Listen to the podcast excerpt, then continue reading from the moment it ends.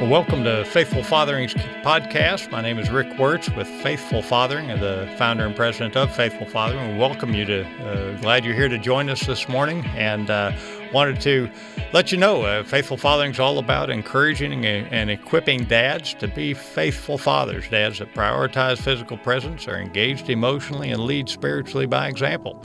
Uh, our vision is to encourage dads uh, to be engaged in a godly in raising a godly generation and to reinvigorate the church on the fathering front.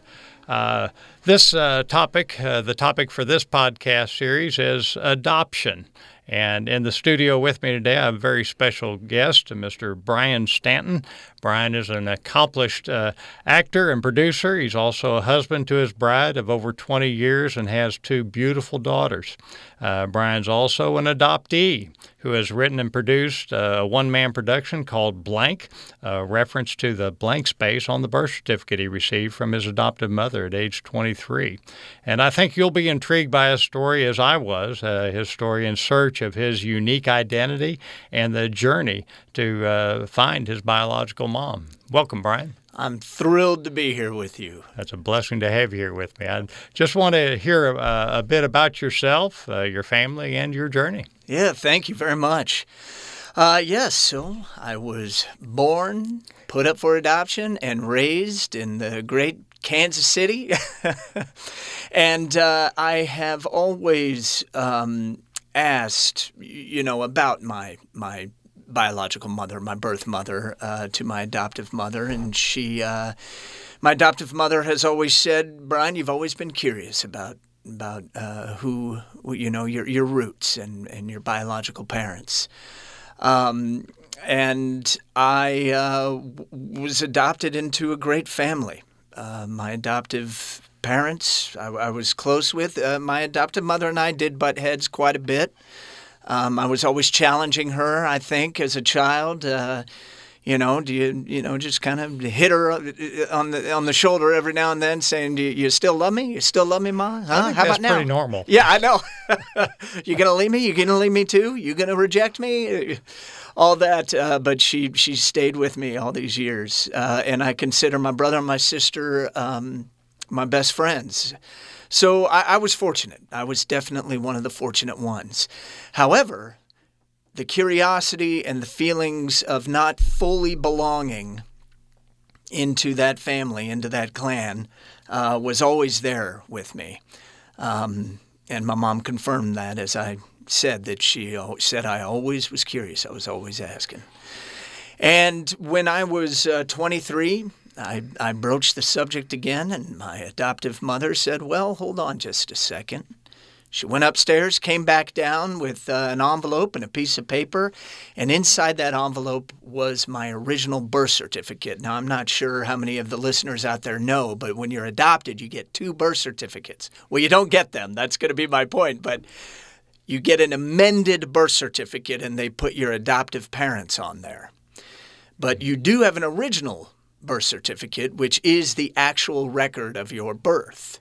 Uh, with your birth mother's name on there. If the father is involved or known, then that name will be there, and you know, so forth. Well, right there, Brian. Now, there you, you said something, and I, I want to make sure that those listening don't miss that. But yeah. you said, are in discussing with your mom and, and, and running in with your mom, you said, "Are you going to leave me too?" And I hear that again when you say two birth certificates because one was left with you. Correct. Correct. Mm. Yeah, yeah. Way to, yeah. Good catch there.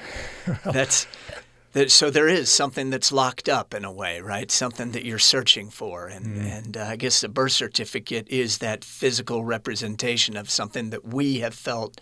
That, well, I, I should only speak for myself, but a lot of adoptees, I, I have felt something is always missing. You mm. know, mm. you'll hear adoptees say that. Uh, uh, they feel like they're missing a limb or there's a hole in themselves, an empty space inside themselves, uh, or maybe that they're floating around because they just don't have any roots, you know, just kind of waywardly floating in the air, not knowing where they're going. Right, right. Uh, but back to the birth certificate, um, there are several states where it's still, those original birth certificates are locked away. Uh, it's, uh, I would not have the right in several states uh, to uh, retrieve my birth certificate. Now, I was born in Kansas City, and those of you listening, it sits on the border of Kansas and Missouri. Oddly enough, Kansas has always had open records. Open adoption records. Yes. Okay. Meaning, Meaning, if I was born on the Kansas side, I can go, uh, you know, to, to the courthouse or to state cap, you know, wherever you retrieve it and um, get my records, get my original birth records. Gotcha. Request that. Now, Missouri was closed until 2017. Oh my goodness, I hope I don't get that wrong. But just in the last few years, Missouri opened their records. So they had been closed. So Missouri was closed. I was born on the Missouri side. How did my mother, how did my adoptive mother get my birth certificate? Well, she had a connection. Uh, through Catholic Charities, and there was an angel there that uh, I I call I definitely call her an angel uh, that broke the law and took a copy, uh, uh, printed out a copy of my original birth certificate because she understood that it is my right to have. sure, sure. Um, and that's what my mother gave me that day in, in our kitchen in Kansas City when I was 23 years old. Boom. And uh, there, there it was, plain as day. Uh, my birth mother's name was right there. And that's where it became real. So all these years where I was, oh, who's, I wonder who she is, and I, I had all these fantasies growing up of who she is and where I came from, who her family is, and same thing with my father. And uh, now I have a real name, you know, and that kind of takes you to a different level. You know, wow, she does exist. Right. You That- know. and that began a search. And that began the search.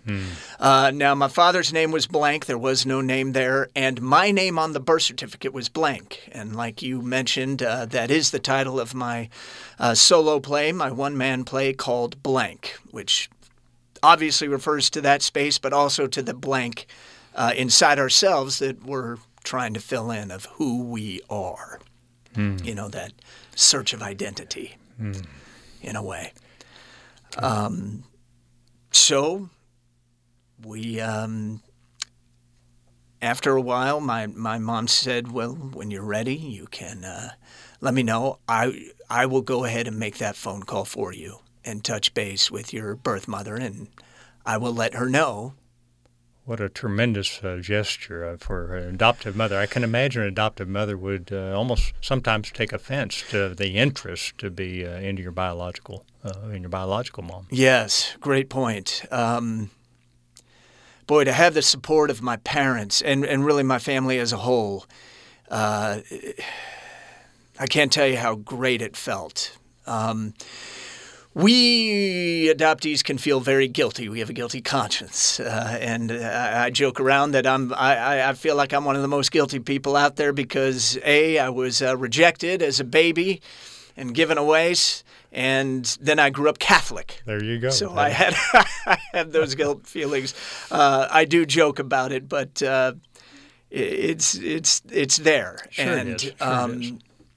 And rejection is uh, rejection isn't easy for anybody, but for adoptees, uh, it is magnified a little bit um, because of that first rejection. and you throw a little bit of people pleaser mentality I, in there. I have become the people pleaser, absolutely, Uh, to an extreme. And I mean, I've, I've pulled back now since I'm more aware of it. but uh, I was definitely the people pleaser. Um, so, adoptive parents can also feel. Well, let me speak for myself here. I, I with the feeling of guilt um, you know, it, it's it's hard to say I want to go look for my biological mother because I don't want to hurt the feelings of my adoptive mother or biological father. I don't want to hurt the feelings of my adoptive father. I'm going to tell you all this right now. Um, the reason that I searched and the reason that I sought out my uh, biological family had nothing to do with the love or lack of love of my adoptive family.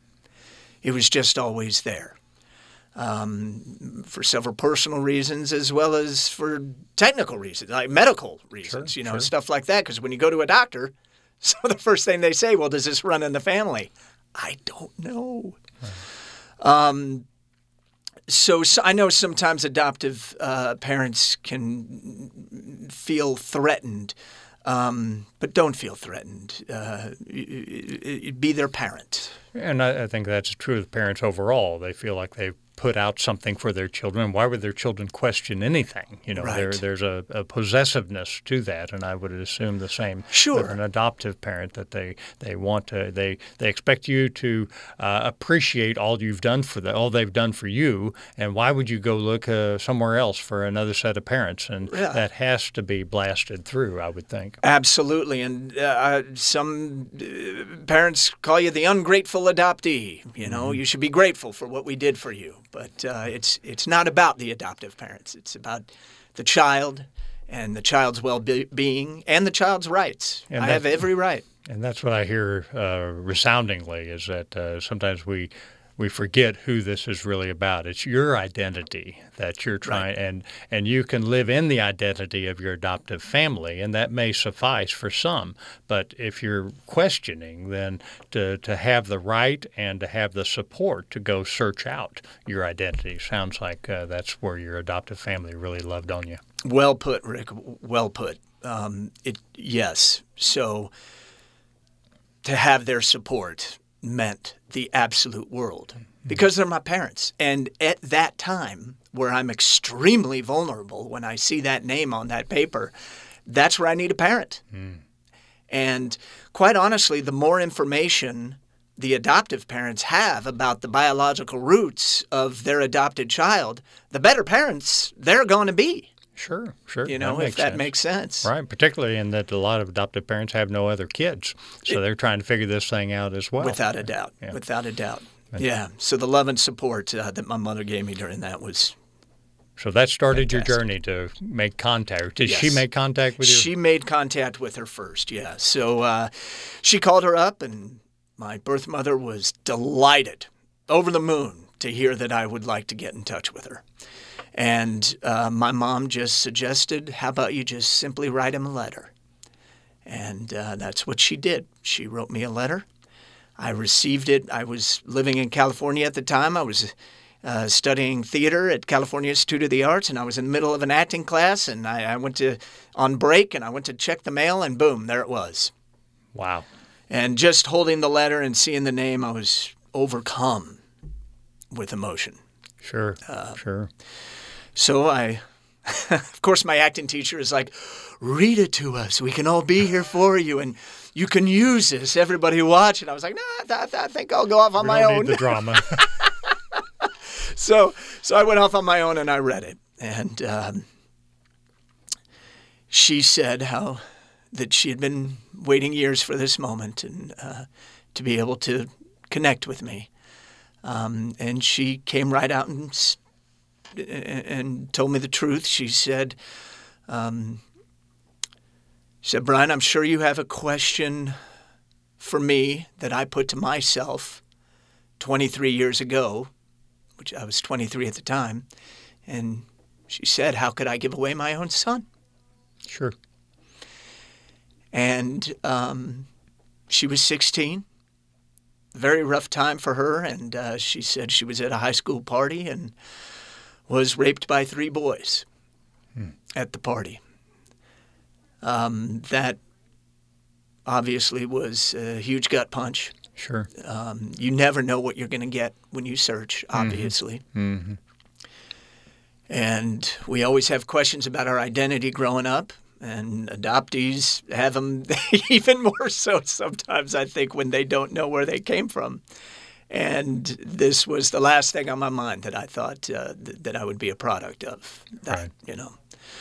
Um, took some time to process. Luckily, I was dating a, an amazing woman at the time, and she came up, gave me comfort. Who, and she is now my wife.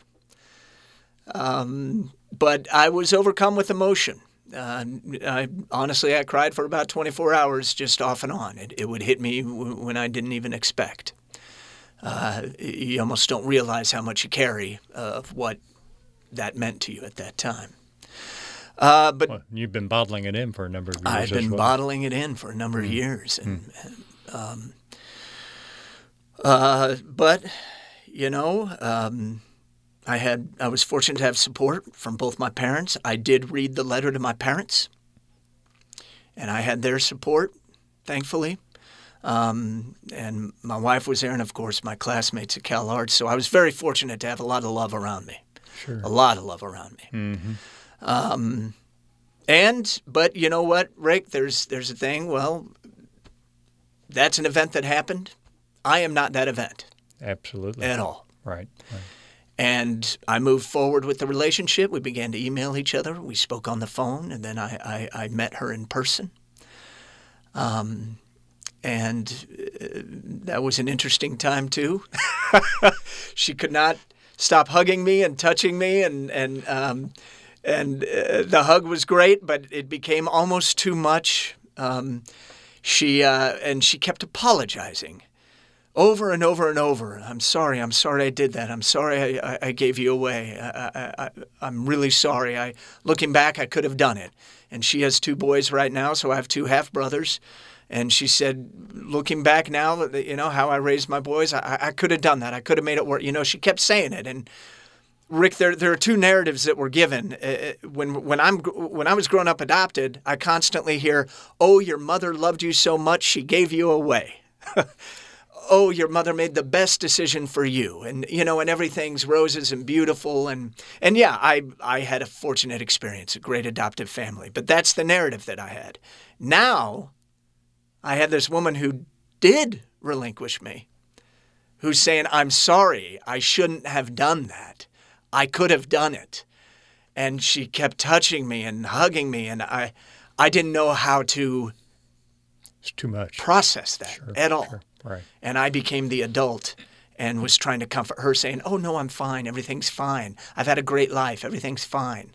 Um, and I, I didn't, I wasn't I, I, didn't honestly uh, uh, process my feelings at the time. You had mentioned that uh, sometimes the mother in that situation reverts back. Correct. 16 uh, to being 16, which which again stirs up all those guilt issues. Yes. Yeah. Thanks for bringing that up. Yeah. Uh, psychologically, you, you, go back to the trauma, mm-hmm. and she was 16 years old at that trauma, and I was a 23 year old man. Um, and looking back, when I was crying all that time, I'm wondering if I reverted to being that baby that that was taken away from his mother. You know, and that's where all the emotion came in from there. I, I you know. Um, but yes, I understood her point of view when I later learned about a little more on the psychology of the relinquishment.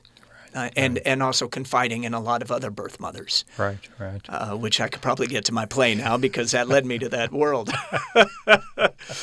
um, nonetheless, I created a relationship with my birth mother, um, and still have a relationship today. And my my daughters are a part of her life. Fantastic. Um, well, and then those outside the adoption world can be as crass as to say, well, at least she didn't abort you. Oh, gosh, that's the worst thing to say to an adopted person. Just that's where I uh, look so forward to those that are tuned in now, Brian, is that there is a whole new level of sensitivity to understanding the complexity, the psychology yeah. that uh, that affects an adoptee and the adoptive parents both. Yeah, yeah. I mean, the, I spoke of the guilt that we can feel uh, we also sometimes feel that we have to be grateful for for this person that came in and rescued us, right?